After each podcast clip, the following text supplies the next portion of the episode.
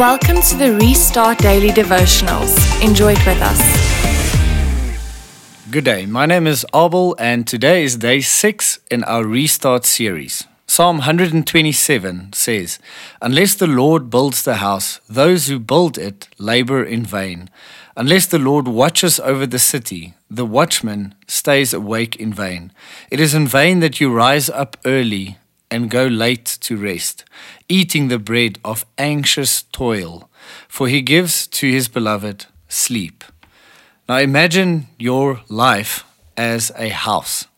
What is the house that you are busy building? And more importantly, who is building this house? Psalm 127 speaks about anxious toil.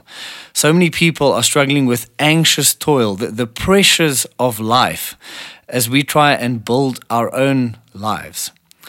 Are you busy pursuing your own agendas? Or are you allowing God to set the agendas for your life? Are you the captain of your own ship? Or have you surrendered to Jesus to be the captain of your ship? Are you the architect of your own destiny? Or is God actually the architect of your destiny, building the house?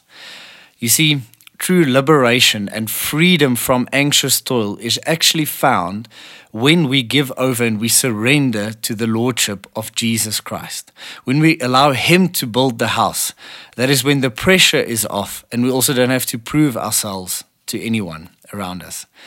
C.S. Lewis says the following in Mere Christianity Imagine yourself as a living house.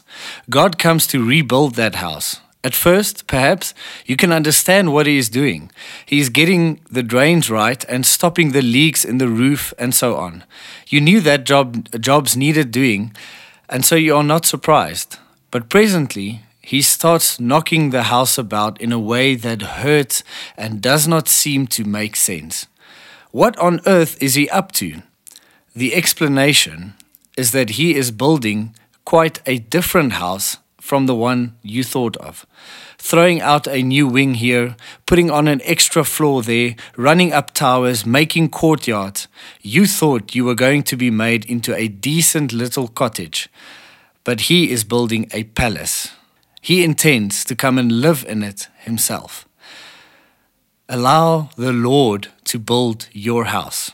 We need to understand that our lives are not our own, it belongs to God.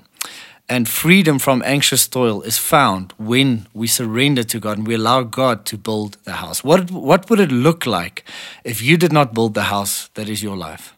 What would it feel like to know that God is building the house? a house for himself to inhabit. Bless you.